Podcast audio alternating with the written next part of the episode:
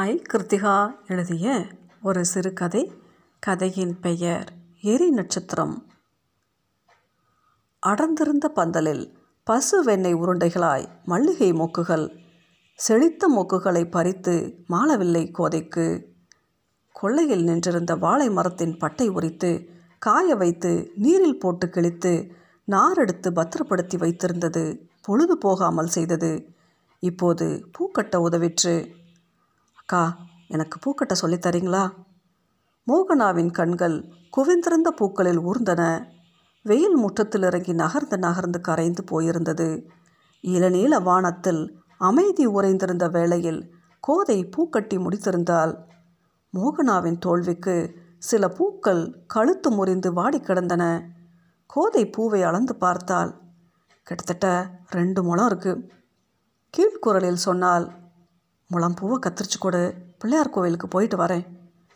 அம்மா உடம்போடு ஒட்டி கிடந்த புடவையை உதறி சரி செய்து கொண்டு என்னை திரி தீப்பெட்டியோடு கிளம்பி விட்டாள். நீயும் கொஞ்சம் வச்சுக்கோ. மோகனாவின் கை ஆவலுடன் நீண்டது. பூவின் வாசம் கைரேகைகளில் ஓடிற்று. மயிரிழைகளில் ஒட்டிக்கொண்டு தலைமுழுக்க பரவிற்று. நான் வரேன்க்கா மோகனா துள்ளி எழுந்தோடினாள். கோதை முற்றத்தில் காலை தொங்கவிட்டு இரு கைகளையும் ஊன்றி வானத்தை உறுத்தாள். மடியில் கிடந்த சில பூக்கள் நீலப்புடவைக்கு வானத்து நட்சத்திரங்களாய் மின்னின. அதில் ஒன்றெடுத்து தலையில் செருகிக் கொண்டாள். கட்டிய பூவில் மிச்சம் அரை முழம் தரையில் கிடந்தது. சாமி படத்துக்கு சாத்தியிருக்கலாம்ல? திரும்பி வந்த அம்மா கடிந்து கொண்டால் விளக்கில் எண்ணெய் தீர்ந்து திரி கருகும் வாசம் ஒரு ஸ்பூன் எண்ணெய் விட்டதும் தீபச்சுடர் பிரகாசித்தது. அம்மா கன்னத்தில் போட்டுக்கொண்டாள். வானத்தில் நட்சத்திரங்கள் கும்மாளமிட்டன. குழந்தை தலையில் வைக்கும் போ வளைவாய் நிலவு. அம்மா தோசைக்கல்லை அடுப்பிலிருந்து இறக்கி அடுப்பு மேடை துடைத்தால் ஆளுக்கு நாலு தோசை மத்தியானம் வைத்த பூசணிக்காய் சாம்பார் தொட்டுக்கொள்ள தோசை பொன்னிறத்தில் மினுமினுக்க வேண்டும் கோதைக்கு. கொஞ்சம் மாறி இருந்தாலும் முகம் சுருக்குவாள். அம்மாவுக்கு அப்படி இல்லை. ஆறு தோசைகள் சாப்பிடும் இடத்தில் கனமான நாலு தோசைகள் சாப்பிட்டு கொள்வாள். எனக்கு அதுதான் பிடிக்கும் என்பாள். அடுப்படி விளக்கணைத்து முற்றத்துப்பாயில் உடலை சரித்து கொண்டபோது அவ்வளவு சுகமாயிருந்தது. பகலின் வெக்கை தணிந்து போயிருந்தது. காற்று குளிர்ந்து தவழ்ந்தது. தன் ஆயிரம் கைகளால் அது கோதையை துளாவியது. இளங்காத்து வீசுது இசை போல பேசுதே. கோதை தலையாட்டி பாடினால் அம்மாவுக்கு தலை வலித்தது. தலைவலி தைலத்தை நெற்றி பொட்டில் அளந்து தேய்த்து கொண்டாள். நான் போய் படுத்துக்கிறேன்டி. நீயே நேரத்தோடு வந்து படு. அம்மா எழுந்து விட்டாள். கோதை இடது கையை தலைக்கு முட்டு கொடுத்து ஒரு கழித்து படுத்தாள். வலது கை விரல்கள் தொடையில் தாளம் போட்டன. கண்ணாடி வளையல்கள் சத்தமற்ற மோன நிலையில் ஆழ்ந்திருந்தன. சமைக்கும் போதும் துவைக்கும் போதும் கிளுங் கிளுங் சத்தம் எழுப்பியபடி குதியாட்டம் போடும் வளையல்களுக்கு இரவின் நிசப்தத்தை கலைக்க விருப்பமில்லை போலும்.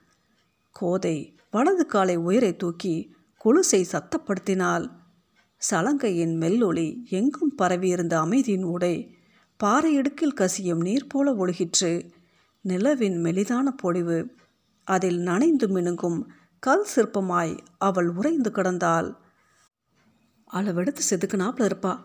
ஒரு குறை சொல்கிறதுக்குல்ல நாலும் நேரமும் கூடி வந்தா எல்லாம் அமோகமாக நடக்கும். அத்தை அடிக்கடி இதைத்தான் எல்லோரிடமும் சொல்லி கொண்டிருந்தாள். கோதை தலையணையை இறுக அணைத்து கொண்டாள்.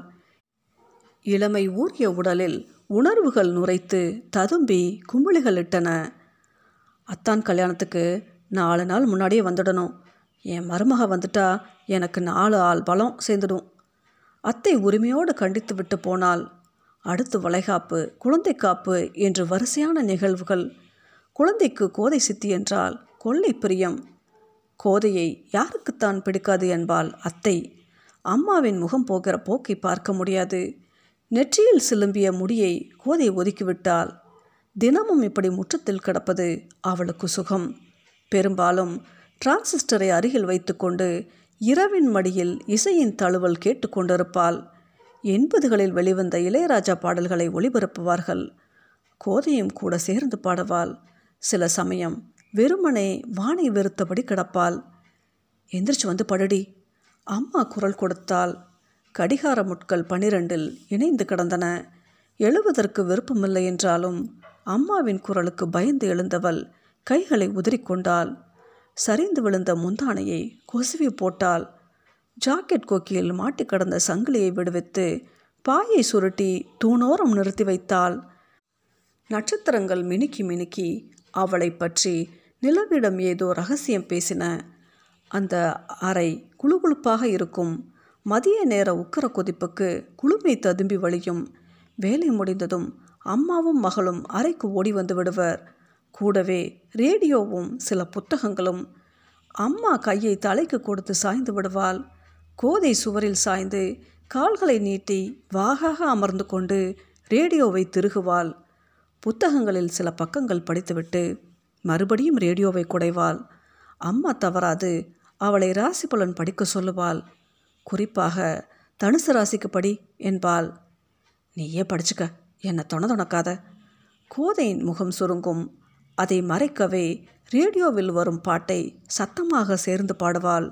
அம்மா தூங்குவது போல கண்களை மூடிக்கொள்ளுவாள். ஜன்னலோரம் இருந்த வேப்ப மரம் காற்றோடு சில பூக்களையும் வலிந்து உள்ளே அனுப்பிற்று. பங்குனி மாத வேப்பம்பூக்கள் பூத்து குலுங்கின. கிளைகள் தோறும் அடையடையாய் பூக்கள். இலைகளைக் காட்டிலும் பூக்கள் அதிகம் இருப்பதாக கோதைக்கப்பட்டது. பயஞ்சு பவுன் இருக்கும்லா நீ? அத்தையின் கண்கள் பூக்களில் ஊர்ந்தன. அம்மாவின் தலை அசைந்தது. இருபதுனா கூட ஓகே தான் எங்கள் அண்ணி செஞ்சிடுவாங்கன்னு சொல்லி வச்சுருக்கேன். பார்ப்போம் இந்த வைகாசி எப்படியும் தகஞ்சிடும். அத்தை குழம்பில் கிடந்த மாங்காய் துண்டுகளை அரைத்து போட்டுக்கொண்டால் மதிய சாப்பாடு எப்போதும் அறைக்குள் தான். மாங்காய் களிகளியாக இருக்குது கொள்ளையில் காய்ச்சதானே ஆமாம் எப்போவும் நாலு காய் காய்க்கும். இந்த தடவை புழிஞ்சு தள்ளியிருக்கு. போகும்போது பறிச்சிட்டு போ.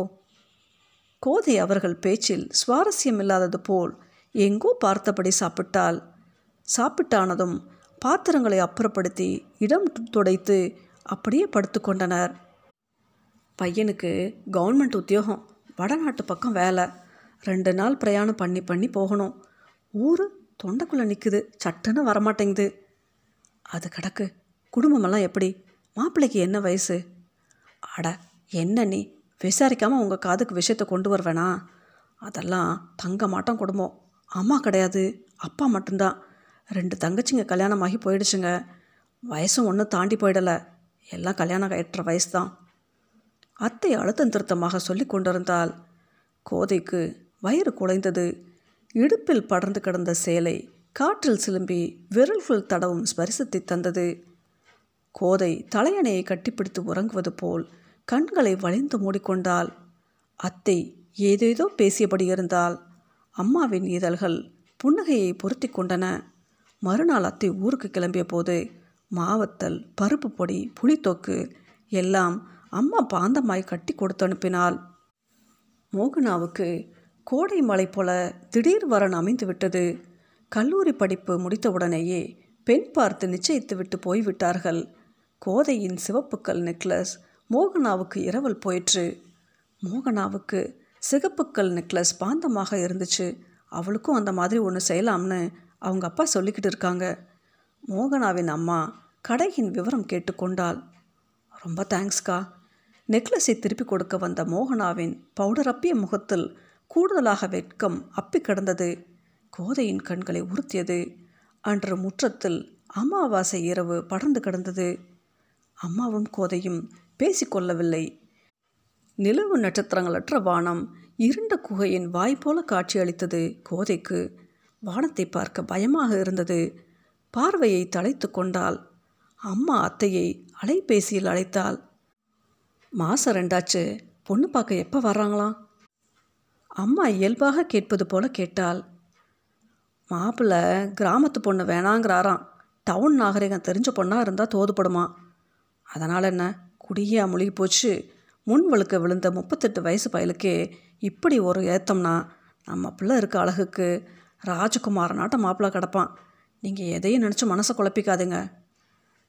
அம்மா ஃபோனை வைத்து விட்டால் வானத்தின் கருமை அவள் முகத்தில் படர்ந்திருந்தது. கோதை தலை நிமராது கால் நகத்தை சுரண்டி கொண்டிருந்தாள்.